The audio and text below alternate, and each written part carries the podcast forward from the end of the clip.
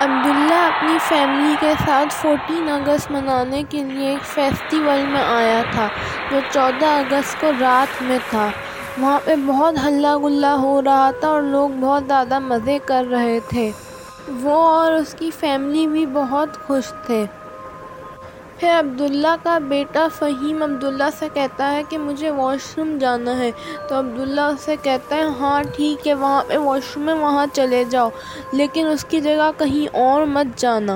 اس کے بعد فہیم وہاں چلا جاتا ہے۔ پھر کافی دیر گزر جاتی ہے۔ عبداللہ کو فکر ہونے لگتی ہے، فہیم ابھی تک واپس نہیں آیا ہوتا۔ وہ اپنی بیوی سے کہتا ہے تو وہ کہتی ہے کہ ہاں مجھے بھی ڈر لگ رہا ہے، آپ اسے جا کے دیکھ آئیں کہ وہ ٹھیک ہے یا نہیں۔ جب عبداللہ واش روم میں جاتا ہے تو وہاں پر فہیم کھڑا ہوتا ہے۔ وہ کہتا ہے، چلیں، ابو یہاں سے چلتے ہیں۔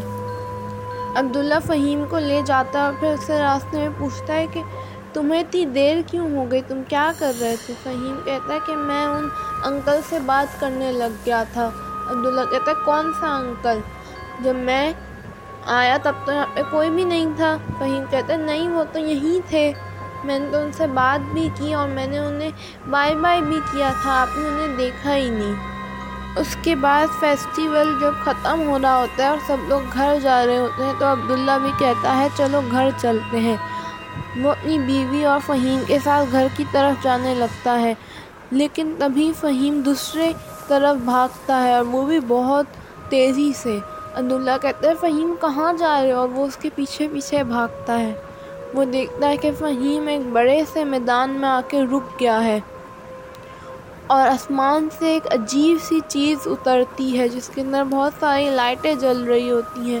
عبداللہ کو کچھ سمجھ نہیں آتا اور فہیم کو آوازیں دے رہا ہوتا ہے، پر فہیم سن بھی نہیں رہا ہوتا۔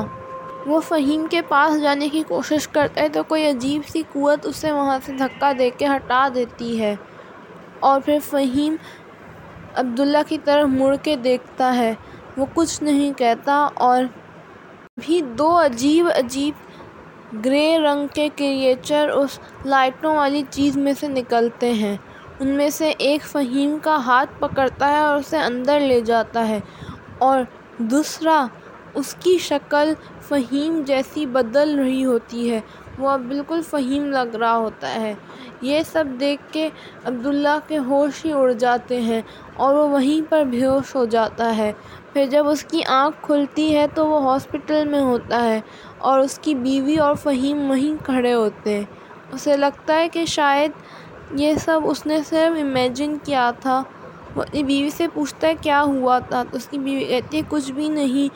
تم ایک دم سے بھاگتے ہوئے گئے اور پھر گر کے بے ہوش ہو گئے۔ وہ عبداللہ کہتا ہے کہ میں نے میں تو فہیم کے پیچھے بھاگ رہا تھا۔